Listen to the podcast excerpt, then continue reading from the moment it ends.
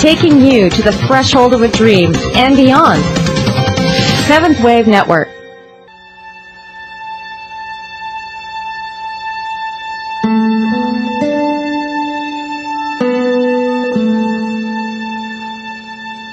Good afternoon, and welcome to Authentic Living with Andrea Matthews. Over the next hour, you'll learn how to see your true self in the midst of life's twists and turns. You'll be challenged to think outside of the box when it comes to the mysteries of life. Now, here's your host, Andrea Matthews. Welcome to Authentic Living. Have you ever asked the question, why is this happening to me? How did I end up in this family? What is the point? Why are my relationships so difficult? If you have, and most of us have, then our guest today, Robin Norwood, may be able to help you come to some answers that work for you. Robin Norwood's book, Women Who Love Too Much, forever changed the way we think about love as 30 million readers around the world were helped to view their relationships from the perspective of addiction and to find a path to recovery. That book was addressed to women only, but Why Me, Why This, Why Now addresses both men and women to ask and answer very pertinent questions about suffering.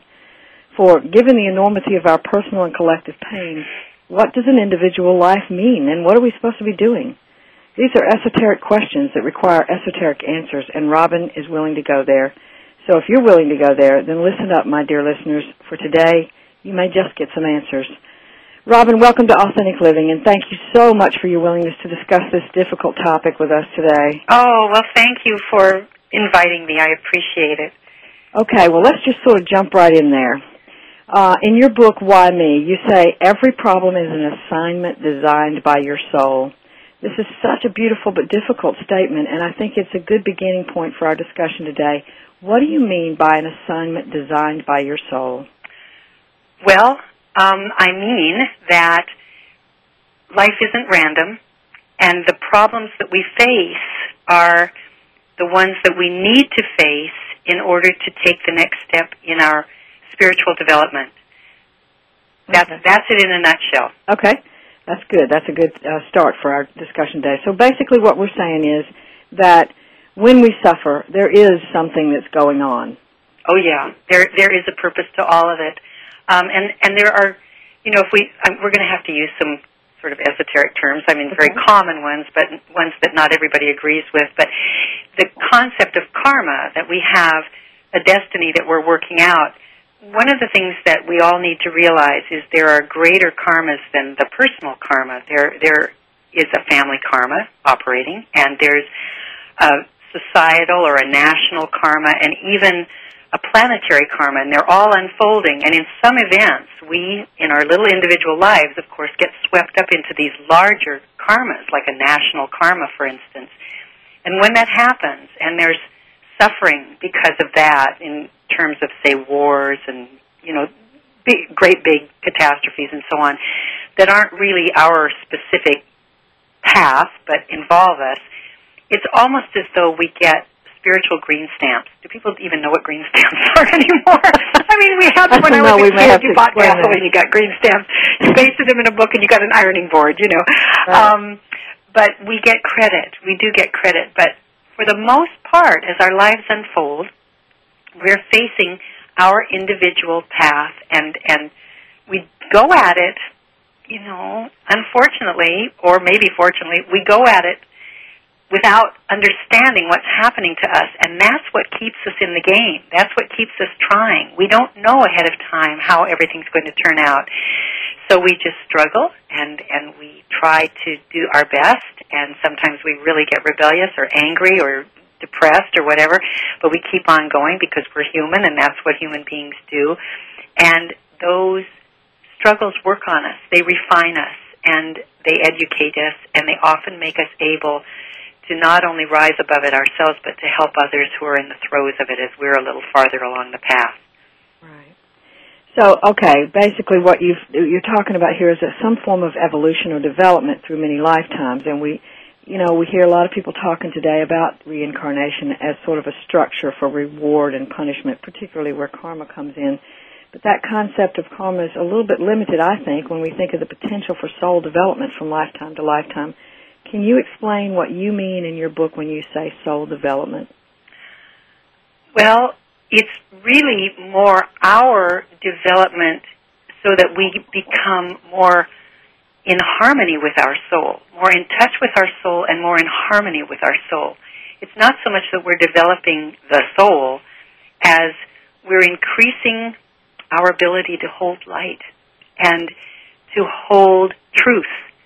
And, you know, when you look at old religious paintings, of course, there's always the halo, right, over the religious figures and so on. And that halo represents, I think, as probably every every listener knows by now, the aura, the light in that particular evolved being. And it kind of gets shown as that little yellow circle in a lot of them, but it is greater light that's being emanated from a life, a being inside a physical body that's able to express more of that. And it comes through experience. It comes through experience. It comes through surrender to that experience and to the lessons it's trying to teach us and willingness to serve. And not all of us are willing when, you know, things are going well for us. We kind of, it's sort of like, get out of my way, I'm having a good time, you know, I'll talk to you later. And the soul just waits. The soul just waits for us. And often when we have a lot of will or even self will going, when that's very, very well developed, that's the time when the soul recognizes that it's time to begin to call us home. We have to have a personal will, a strong personal will, before we have anything to offer. And then we have to learn to surrender that will to a higher will if we're if we're more interested in living a life where we follow someone else and we're a devotee and we we follow orders and you know we're very very very submissive often that's that's just a step on the path and it's a worthy one but that turning point comes when we have great personal power and often that's when people get knocked to their knees Okay. does that make sense Sure. So we Yeah. have to sort of be ready to uh, to open up to our soul awareness. Well, usually we're not ready. We're busy. We're very busy. We have lots of irons in the fire, and you know life is going on.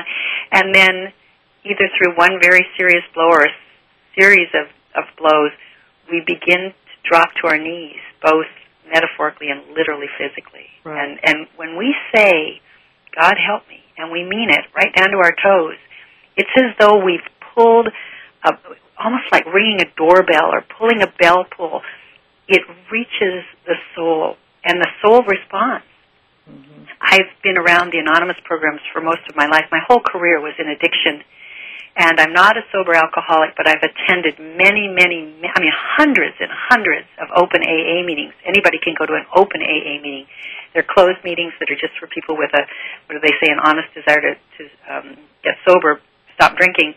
But open AA meetings are open to anyone, and I've heard so many people talk about hitting bottom, reaching that point where they weren't trying to make a deal anymore. They just said, "Help me, just help me," and things changed. They began to change in the most powerful and profound way. It's it's very easy to see it with addiction because addiction has such a clear cutoff. You know, you either are drinking and using or you're not drinking and using drugs. One or the other. You're either clean and sober or you're not. So there's a cut off line, and you can count the days once that change has happened. And of course, lots and lots of other things change in its wake, but you you can you can see the point at which sobriety begins. Right. So so rather than you saying that we're re- we have to be ready consciously, really what you're saying is when we look back on a struggle, we can see that we had the strength to handle it. Mm. No, that's Andrea. No, that's not what I'm saying. Not what you're saying. Okay. Well, it's Help not me out here. because I don't really think we do have the, the the the strength to handle the big ones in life. I don't think we can do it alone, and I think that's the lesson to our self will. When we're facing something that's so big and so overwhelming, so devastating, so crippling, so whatever, we have to invoke a power greater than our personality to get through it. And that's why, you know, partly because of my my experience in that field, I, I keep referring to examples in the area of addiction. Because if if you understand addiction, you understand that no one can overcome addiction through the personality. They can't do it. If they could, there wouldn't be anybody struggling with addiction on the planet. Right. Everybody just say, I'm not going to do that anymore, and that would be that. Mm-hmm. But there are different kinds of addictions that different people struggle with, and if it's truly addiction, they can't handle it on their own. They have to submit their will to a higher power. And that's true of all of us when it gets tough enough. Okay. So when you were referring to a well-developed self-will, you were talking about the ego will, not really the uh, spiritual will. That no, no, the ego, the personality, a very strong personality. And you know how I see it? I see this so clearly. I just see it in, in my mind. That old poster where Uncle Sam is pointing and it says, Uncle Sam wants you. Everybody's seen that poster. That's the way I envision it in terms of the soul when it's saying, okay, now I want you. You're ready now. I want you. And pretty soon the things start happening that quickly or slowly humble us enough so that we become willing to surrender our will to something greater. We have to experience that strength of will first, though. We ha- we have to exercise those muscles and get good at it. And it's like so many things. You know, it's a step on on on the path. You can't skip it. But once that that ego is very strong, the next step is to begin to surrender it, so that we become a youth tool for the soul on behalf of humanity. Okay, okay, I get that now. So I'm hoping our listeners do too. So okay, if we're developing over lifetimes, then what is karmic debt, and how can we work with it to develop the soul? Or develop. Well, how can we not? you know, you, you can't avoid karmic debt whether you know you're doing it or not. But I, karmic debt is, you know, it's an interesting thing. I think so often when people hear the term karma, they start thinking of some kind of punishment for past wrong. Right. Some sort of evening up the score. And um I don't think I don't think it works that way. I don't think it works that way at all. Karma is about balance. And it's about experiencing whatever there is to experience and ultimately understanding it from a higher perspective. Retribution, you know, the stuff that most movies are made of, where somebody's going to get even with somebody and, you know, there they go in their car with their weapons or whatever, that is not, that is not a, a karmic principle. Okay. All right. Well, we're going to come back in just a few minutes to talk more about that. What what karma is. We now know what it isn't, but we're going to talk a little bit more about what it is. And we'll be back in just a moment with Authentic Living and Robin Norwood.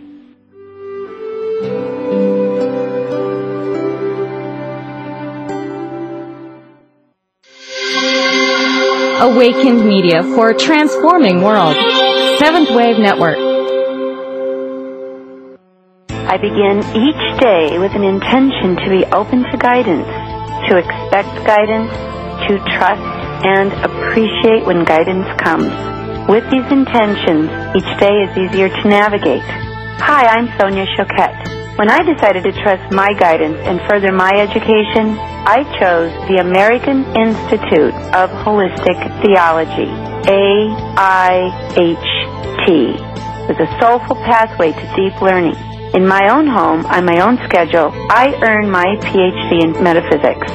You know, the value of wisdom only grows, and in developing our own gifts, we can help others evolve too. That's how it works. These self-paced programs in holistic health, metaphysics, holistic ministries, parapsychic science, and holistic theology can embolden your spirit to change the world. And the time has come for us all to do our part in changing the world. So in this moment, call the American Institute of Holistic Theology.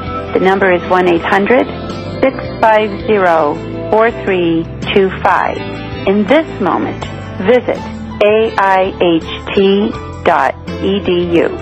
All my love. When I found out my jeans were made using child labor in sweatshops, I wrote a letter to the company saying, reconsider your labor practices. A few months later, I get a letter back saying thanks for being a loyal customer, and they included a coupon for a 25% discount on their jeans. So I got smart, wrote letters every day to all the stores that carry the brand, asking them to stop supporting the companies who use child labor in sweatshops.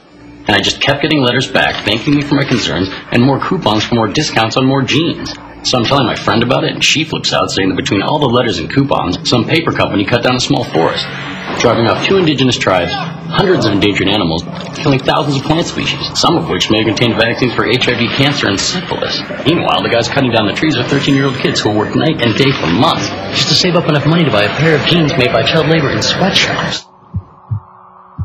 Saving the world isn't easy, but saving a life is. Just one pint of blood can save up to three lives. Visit bloodsaves.com to learn more. This public service announcement was brought to you by the Ad Council. Listening on a higher dimension. Seventh Wave Network.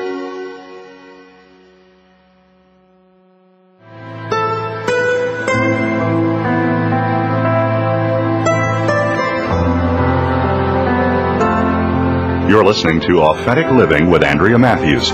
We want to hear from you. If you have a question or comment about today's show, call in now, toll free, 1 866 472 5795. That's 1 866 472 5795. You can also send your questions or comments by email to Andrea at AndreaMatthewsLPC.com. Now, back to Authentic Living with Andrea Matthews. Welcome back. This is Authentic Living, and today we're so lucky to get to talk to Robin Norwood about why me, why this, why now. And we were talking just before the break about karmic debt, and uh, I think what you said was that it was not um, some kind of retribution for us with regard to what we'd done in a previous life, or maybe even not even reward, but rather some evolutionary process. Well, yes, yes. Always toward balance. And, you know, before experience, we can have a kind of a balance. We can be in a sort of a neutral position. And then if we have a very challenging or difficult or painful experience, that can knock us out of balance. And in order to restore that balance, we need to look at that experience with understanding, with understanding. And, you know, even the word understanding, it means to go underneath and to hold up. Mm-hmm. And, and that's what's required of us to get to the root of things and understand it. We don't have to necessarily do it intellectually, but there is, again, a surrender required. Um, let me see what else I can say about that. I know so often, you know, people think, why are we being punished this way? Why is why is uh, life or God being so cruel? I'm trying to be a good person, and there's also a bit of a belief, I think, that if we are a good person, our life should be easy. It should be somewhat easy, maybe not complete cakewalk, but not so difficult. The difficulty should happen to people who are doing bad things and don't care and have no conscience. But as we move along the path of of expansion into light, the way actually gets more difficult. The, mm-hmm. the most interesting and wonderful people I know have all had very difficult lives. And again, because my background is so much in the field of addiction, I know lots of people who grew up in pretty horrific um, family situations where addiction was present in one parent or both parents or everybody in the family. Very chaotic, very challenging backgrounds. And it doesn't happen this way with everybody, obviously, but some of those people emerge just as amazing human beings, amazing, amazing human beings with tremendous compassion.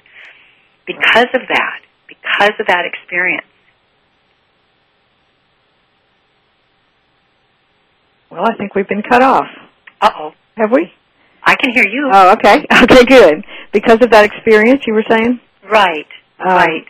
That you know, when I was taking my training in psychology, we were taught that it was um, the the reason that people ended up being uh, sociopathic or whatever was because of a bad childhood. But that's that's not what I've seen in my life, not at all. Mm-hmm. I've seen that those people who have experienced that kind of very very challenging childhood and background in the family often come out, I mean, almost saint-like. Mhm. Mhm. Okay, so let's talk a little bit more about that the question, how did we get into that family of origin that we were born into? How did that happen? How did we get into the family we got into? all right, this to talk about it with me requires that we go to a, a kind of an interesting place, and that is the place where we leave the body, we review the life, and we choose what we want to work on in our next lifetime. Just as though we were going to college and we chose our major and the classes we were going to sign up for in order to achieve that major, in order to complete that education and go on with those tools into life. So if we're going to have the experiences we need, we choose the family in which those can happen. That means that we, when, when someone is growing up in this chaotic kind of situation, it was a soul choice. That's, that's where that choice came from. Now, it's not a personality choice, and the personality doesn't remember making that choice and may feel very, very put upon and um, that life is extremely unfair. But it is still a choice that gives the opportunity to develop in certain ways. I read Alice Bailey, and she was the amanuensis for the Tibetan, and he says that most karmic thing that we get in any lifetime is our body, which of course is the product of our genetic inheritance from our parents. And the most karmic part of the physical body is the nervous system. And that nervous system, it's through that nervous system that we view the world that we view everything. It all comes in filtered through, if you will, I mean, this is kind of symbolic way of saying it, but it's as though we have a certain special pair of glasses. And everything around us is interpreted by that nervous system, those glasses, as it comes into us. Does that make sense? Sure, absolutely. That makes perfect sense. So we interpret based upon what we see through those glasses. That's right, and that's determined by that nervous system. That's determined by our reactions to what goes on around us. And those are karmic. That means that we're going to make certain choices and notice and pay attention to certain things, and other things are completely off off the screen. We're, we're not seeing them. We're not even noticing. Right. But we we're pre-programmed to follow in a certain direction as our life leads us. Okay. And, and you know, most of us who have been around long enough who have any kind of self awareness can look back and say, Oh my God, yes, I have patterns. I've done this over and over and over again. And finally, maybe I'm not doing it now, but it's only because I finally learned by the time I got in my fifties not to do that again. We we see that we've been following a track. Right. And hopefully that it's been teaching us some things. Mhm. Mhm. Right. So that fits into where we're going here. I, I want to ask about the term old soul. I hear it bandied about quite a bit now, even in the media. Can you define uh, what you think is the young soul and the old soul and tell us the difference between them? Yes. Um, I can give it my best shot. a young soul is one who is learning to command the physical body. That's if you think of it in purely human development, that's the first task of the infant. When they come in, their arms are flailing around and their eyes can't focus and so on. And, and gradually they begin to get command of the physical body. And that is a task of a young soul for a whole series of lifetimes. Okay. Getting that physical body under control. And um, these are these are usually people who can be very strong physically sometimes and are are good soldiers in that they they take orders well and they they like following direction and they like um, challenges to the physical body and so on. And as we move on through development, we begin to be more.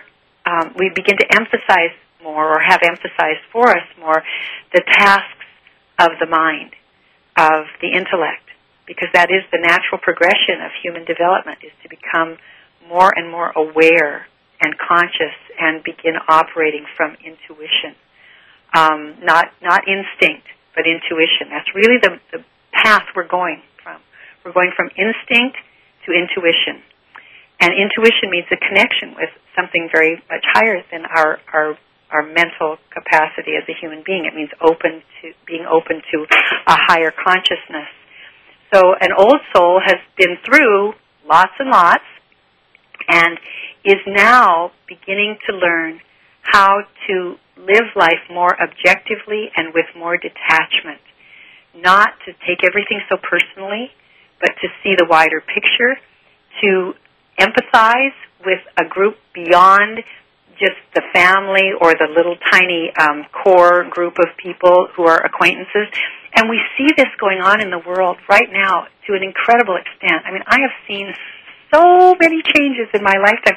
I'm 63 now, and I've watched us go from. We'll just take the the, the women's movement, for instance, um, because it's it's not too inflammatory now. But I remember when we were getting fired from jobs if we wore pants mm-hmm. to work. Mm-hmm. It's not like that anymore. In fact, when I say that to the younger generation, they just look at me like, "You've got to be kidding." They take for granted some of those things we had to battle for, and that's the way it is in all evolution. And it's meant to be. Those things are in the past. You go forward.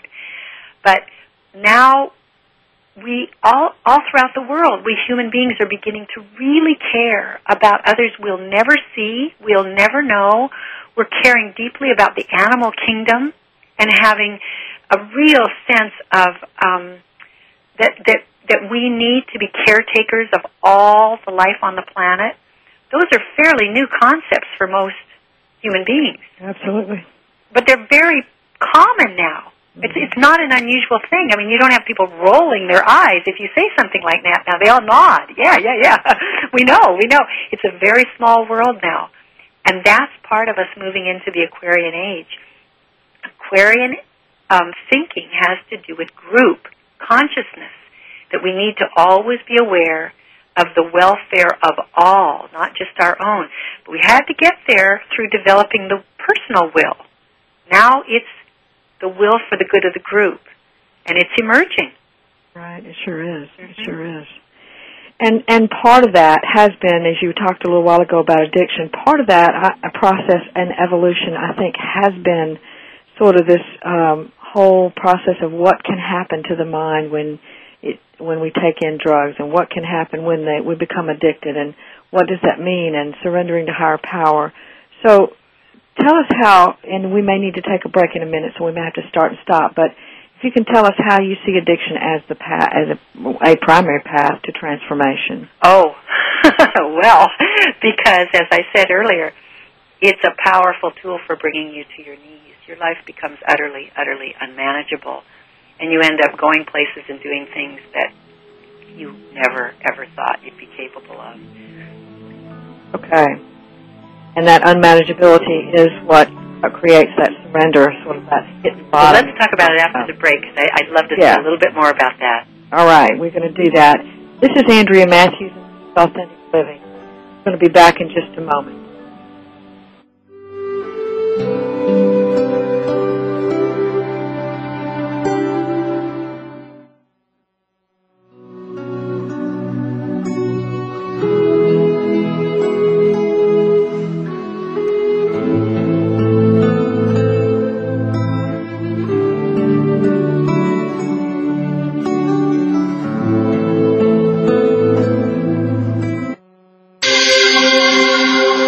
Awakened Media for a transforming world. Seventh Wave Network.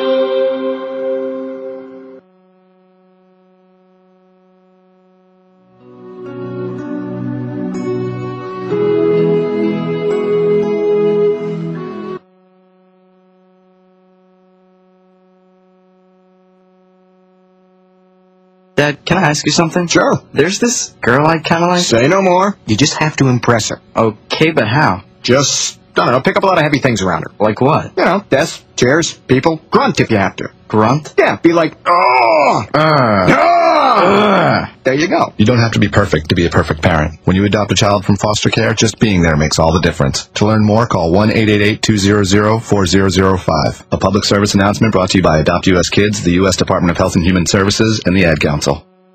I begin each day with an intention to be open to guidance, to expect guidance, to trust and appreciate when guidance comes. With these intentions, each day is easier to navigate. Hi, I'm Sonia Choquette. When I decided to trust my guidance and further my education, I chose the American Institute of Holistic Theology, AIHT, as a soulful pathway to deep learning. In my own home, on my own schedule, I earn my PhD in metaphysics. You know, the value of wisdom only grows, and in developing our own gifts, we can help others evolve too. That's how it works. These self-paced programs in holistic health, metaphysics, holistic ministries, parapsychic science, and holistic theology can embolden your spirit to change the world. And the time has come for us all to do our part in changing the world. So in this moment, call the American Institute of Holistic Theology. The number is 1-800-650-4325. In this moment, visit aiht.edu. All my love. What can you tell me about Skills USA? Skills USA teaches you employability skills. So you know how to deal with people, you have teamwork, your resume is going to look awesome. Well, it's important to know your technical skills, but not only that, to have soft skills, the skills of learning how to communicate with people.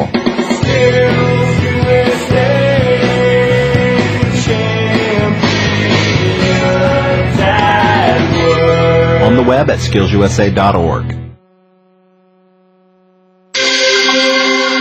Awakened Media for a transforming world. Seventh Wave Network.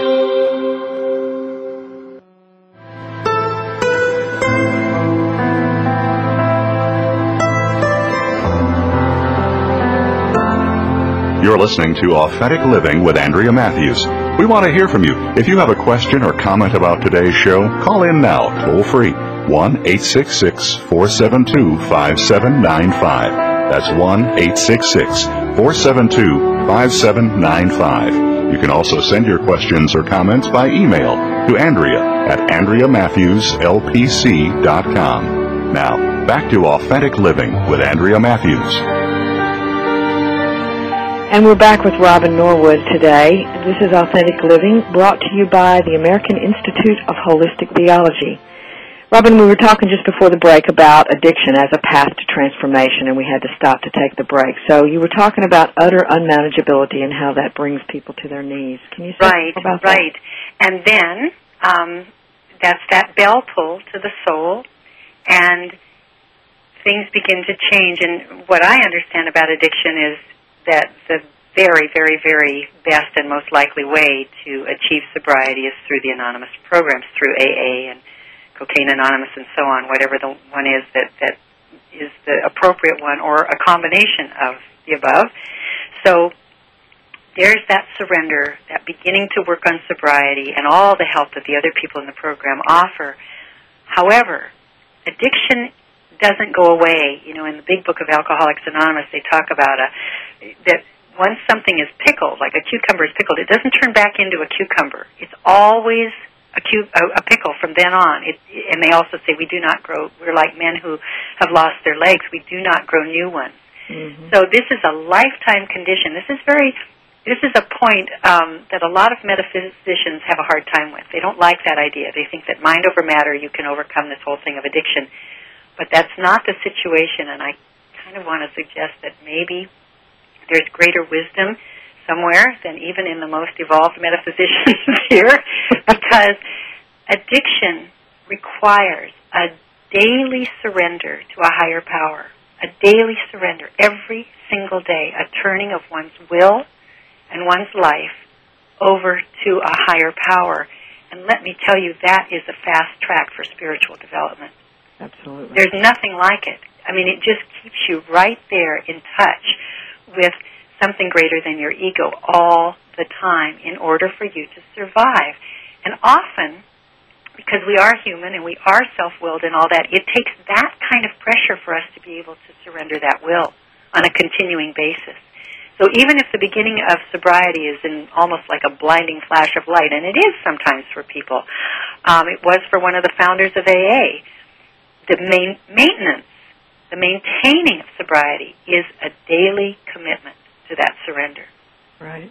Which makes it all the more powerful as, as a transformative tool. Absolutely, absolutely. And you know, there's there's no letting up. It's one of the mysterious things about addiction that if someone is sober for say 20 years and goes back to drinking, their body very quickly is in the same shape that they would be would have been if they had drunk for 20 years. They don't get any time off for good behavior.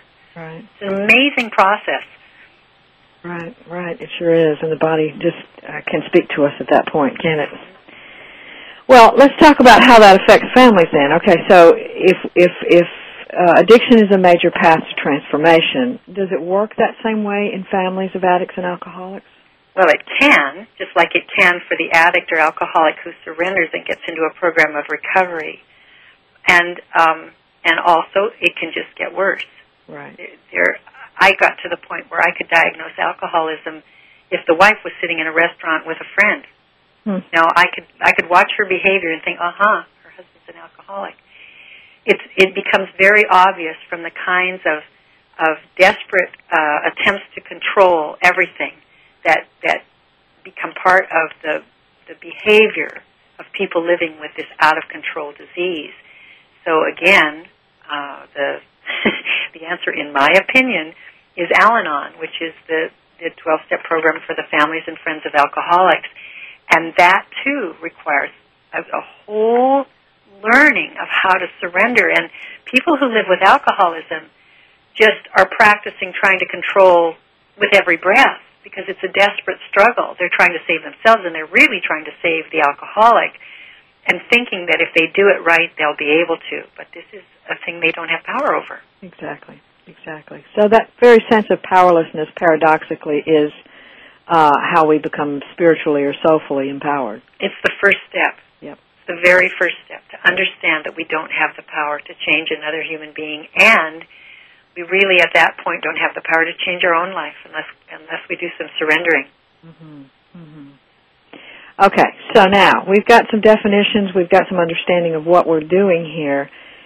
So, suppose it's not addiction. How can a person use their suffering as a stepping stepping off point in the evolutionary or transformative process of individual consciousness? First of all, you have to want to.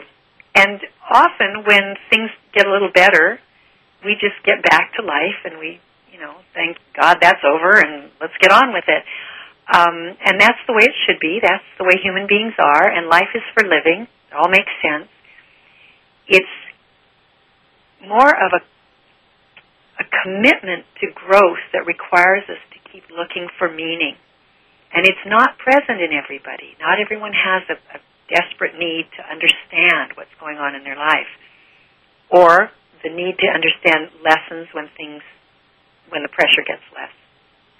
But if there is that searching, then you just keep asking the questions. And, you know, when I had clients, when I was a therapist, they would always want to know what they could do to, to make transformation happen in their lives. And I would say, just pray to be willing. Pray to be willing to accept what you need to learn next. Because often the things that we need to learn are not the ones we want to learn.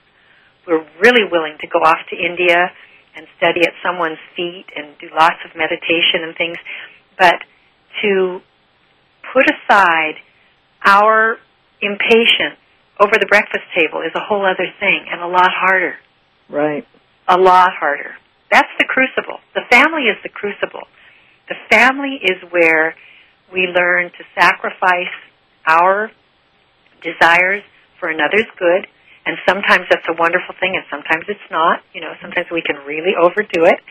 Um, it's it's where we get the rough edges of our personality abraded away by the friction of living in a group. Right. So family is part of the karmic uh, evolutionary process. Absolutely. When I used to teach a lot, I almost always had someone raise her hand and say, I really want to meditate and I really want to start living a more spiritual life, but I don't have time because I have three little kids and my husband, da da da, and I have this job, and and I would always say, you know, that is spiritual development, handling all that, walking through that, just just living life in that kind of milieu is far more spiritually demanding than sitting in a cave somewhere meditating all day. Mm-hmm. Mm-hmm. Yeah, and I, I like the old concept of sort of the walking meditation where you just, while you're living your life, you're staying in tune with yourself, your soul, your higher power, whatever you want to call that. That you're really connecting as you go.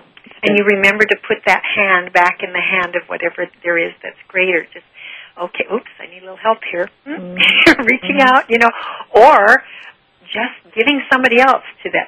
That's something I would love to talk about. Very often we think that we have the right to pray for certain kinds of change in another human being. And that's actually a very profound violation of spiritual principle. We do not have that right.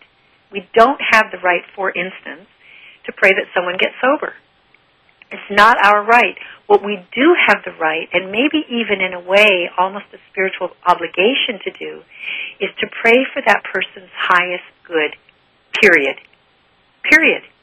Because we don't know what their highest good is.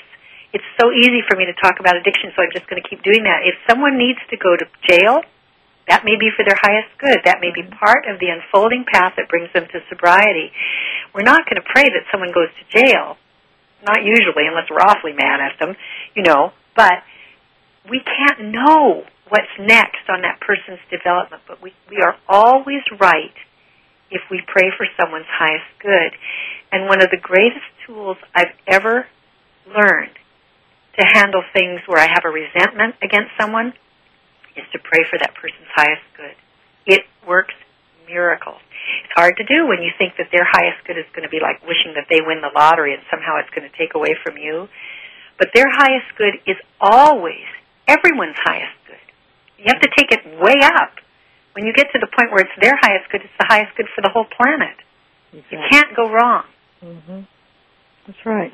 And that goes what you said a little while ago about uh, have not having the right to pray for somebody else to change something about their lives goes along with what you say in the book. You said um, that when we want to help people, we have to accept that people unconsciously know the reason for their condition and will resist losing it until it has served its transformative purpose. And that's very unconscious, but it's very real. And it's it's another, you know, spiritual law that we can't surrender somebody else. Right. We can't do it. We can only surrender our own will and boy, if you've ever tried it, it's not easy. I mean, most people who try to live that kind of life have to do it again and again and again in a given day. It's not something that stays surrendered because the ego is very strong mm-hmm. and it just rears back up and wants to take over again. But when we experience how much of a stretch it is for us to surrender our personal will, how can we possibly think we're going to step over and surrender somebody else's? Right, right. So that whole idea of helping people one of the things I want to talk about, you know, after the this break coming up is this whole idea that that somehow we feel responsible or even guilty about helping or not helping another person. So we'll talk about that after the break. This is Andrea Matthews. This is Authentic Living. We'll be back in just a moment.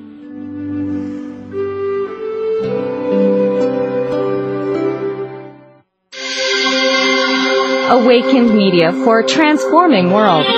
Seventh Wave Network.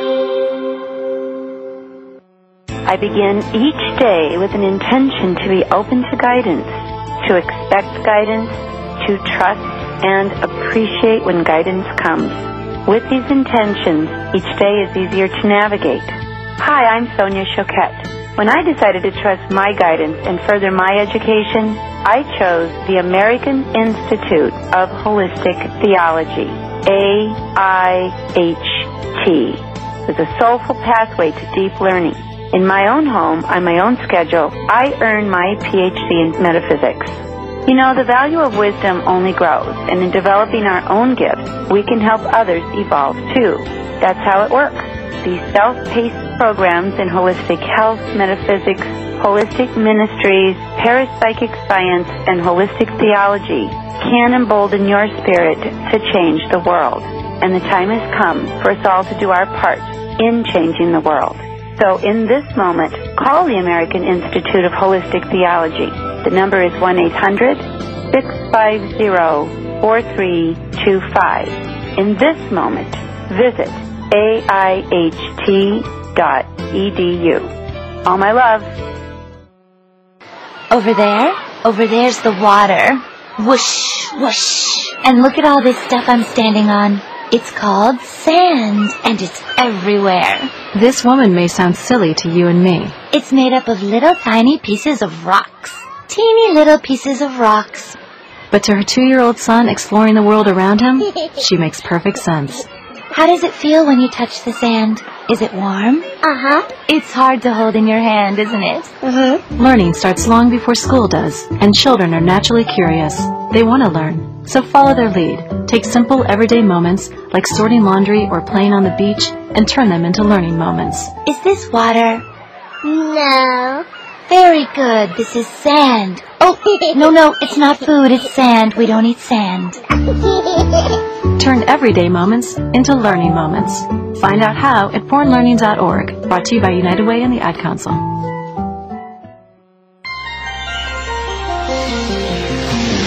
Taking you to the threshold of a dream and beyond. Seventh Wave Network.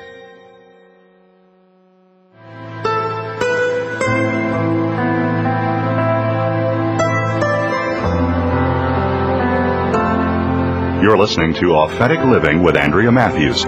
We want to hear from you. If you have a question or comment about today's show, call in now, toll free, 1 866 472 5795. That's 1 866 472 5795. You can also send your questions or comments by email to Andrea at AndreaMatthewsLPC.com. Now, back to Authentic Living with Andrea Matthews.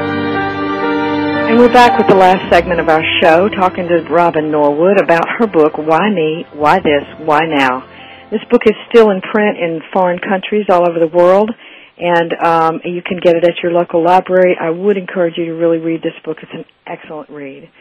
So um, we were talking before the break, Robin, about this whole idea of helping people um, accepting that unconsciously they know the reason for their condition and they're going to resist losing that condition until it's served its transformative purpose. The whole idea of uh, what is, what are our rights with regard to helping other people. I want to talk a little bit more about that because that tends to be a real confusing subject. We grow up learning that we are we're somehow responsible for other people and that we're supposed to be serving them in some kind of way and that we're good people to the degree that we serve others. So it can get a little confusing, this whole thing about helping people. It certainly can. Uh, and we have all kinds of pressures on us to keep trying, try this, try that. But the fact is, we really can't control anybody over about the age of two. Most of the time, when, when another human being cooperates with us, it's because they choose to and the degree of control we have over someone else is is minimal to nothing, you know, to zero. And often when we want to help, and this just requires some honesty here, when we want to help, what we really want to have happen is we want someone else to change so that we can be more comfortable because we're suffering. We're suffering because they're suffering or because they're in trouble or they're embarrassing us or whatever. So some of our helping, maybe even most of our helping, is really disguised control. And we don't have any right to do that. Not only that, but it's it's pretty ineffectual. It mm-hmm. doesn't work. It makes for resentment. What our task is is to learn to be okay even though someone else is suffering and to love them whether they change or not. And that requires detachment. When we were talking about the Aquarian age and how it is about group consciousness part of that group consciousness is also this great lesson of detachment. Our, our lesson throughout the Piscean age was compassion. And the Tibetan says we have learned it well. Now, not everyone on this planet has learned compassion, but great numbers of us have learned to care about others, even those, those we don't know. He says at the end of the age it will even be overdone. And hmm. that's when we start trying to help others and do for others what they're not doing for themselves. So if there's a rule of thumb about helping, it's that you don't do for another person what that person could do for himself if he chose. Right, right. You know, one of the things that I see as a therapist, uh, one of the um, great supervision tools I got many years ago to uh, sort of monitor myself in that area was if I feel like I'm really tired at the end of a therapy session, I've done all the work. yes. And I have shared that with clients, and they go, "Oh my God, yes, I'm so tired all the time." Yeah. so yeah. it is it is one of those tools we can sort of listen to our body, and it will tell us. Mm-hmm. Trying to change what we can't. Right. And often we need a lot of help to do that detaching with love. We can detach in anger, and we can detach in sort of some kind of retaliation, and then we come back and try to save again. So both those those behaviors are less than optimal. Trying to save and pulling away out of anger. Detachment is an extremely high spiritual principle. It means loving somebody. It means giving them the dignity and the respect that they can live their own life, even if it isn't what we would choose for them. Right. Right. Absolutely. And it means allowing them to struggle and handling our own pain with that. Right. And that that is I think a piece of why we try to get other people to change. It's a bargaining, you know, there's stages of grief. Bargaining is one of those stages and so we're bargaining. We're saying, well, if I do this, then they'll change, and if I do that, then they'll change. And there's an if and a then, and so there's the bargain that says, we're, uh, you know, my my job is to get them to change, and therefore I'm proving to myself that I'm a good piece, people person. So I'm attaching my identity and my sense of myself to ha- their outcomes. Well, and also because that that concept that we really don't have the control that we think we do is is devastating. We don't want to face that. That this isn't something we can do anything about. Right. Right. So we'd rather bargain with it. Mhm. Okay. So you talk about discovering the gift of your wound. We have just a few more minutes. Can you say some more about that to our listeners? Well, I think one of the the greatest gifts when we have struggled with something difficult, whether it's addiction or whether it's the loss of a child or you know whatever it is, whatever pain life has dealt us, if we can if we can take our experience and help another who's facing it now currently that is one of the greatest gifts. That that draws on our highest humanity. And it's one of the reasons we're here because we are all part of one body of humanity. It's as though we're cells in one body. And each cell's health depends on the health of the rest of the cells. We're really here to help one another but not in that way that we were talking about.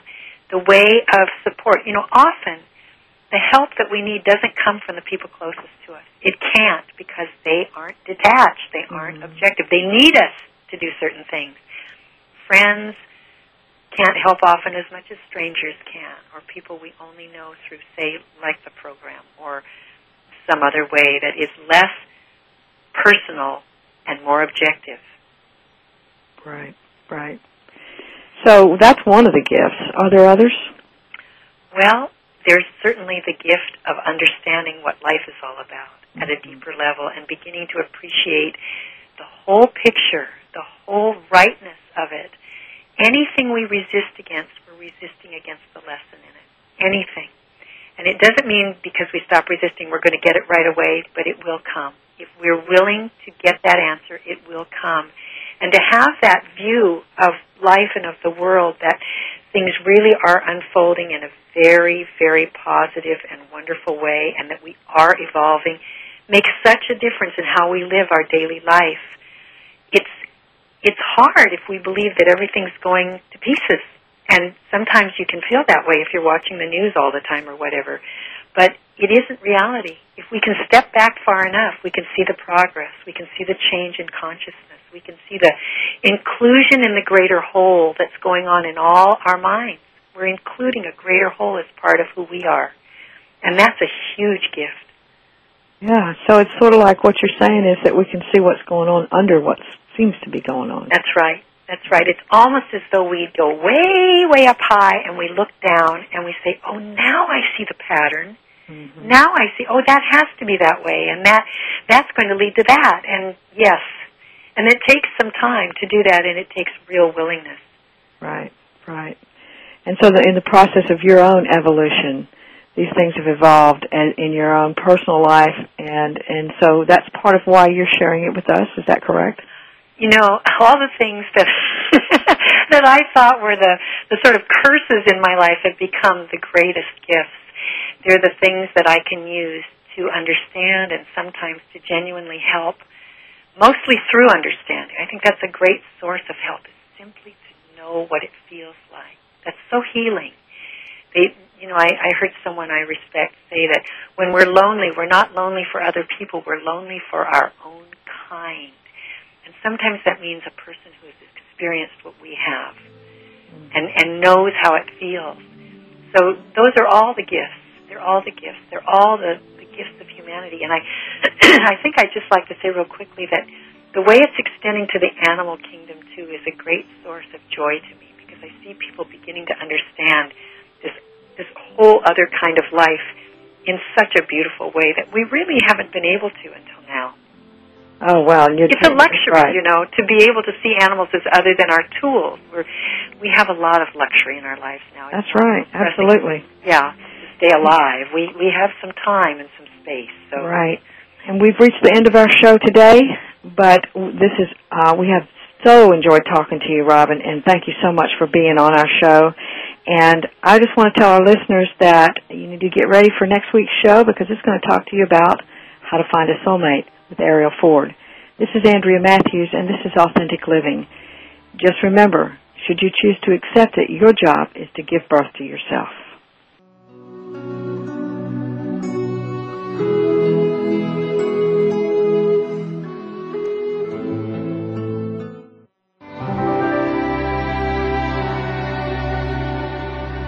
Thanks again for listening to Authentic Living with Andrea Matthews. Join us again next Wednesday afternoon at 1 p.m. Pacific, 4 p.m. Eastern Time, here on the Seventh Wave Network. We'll talk again next week.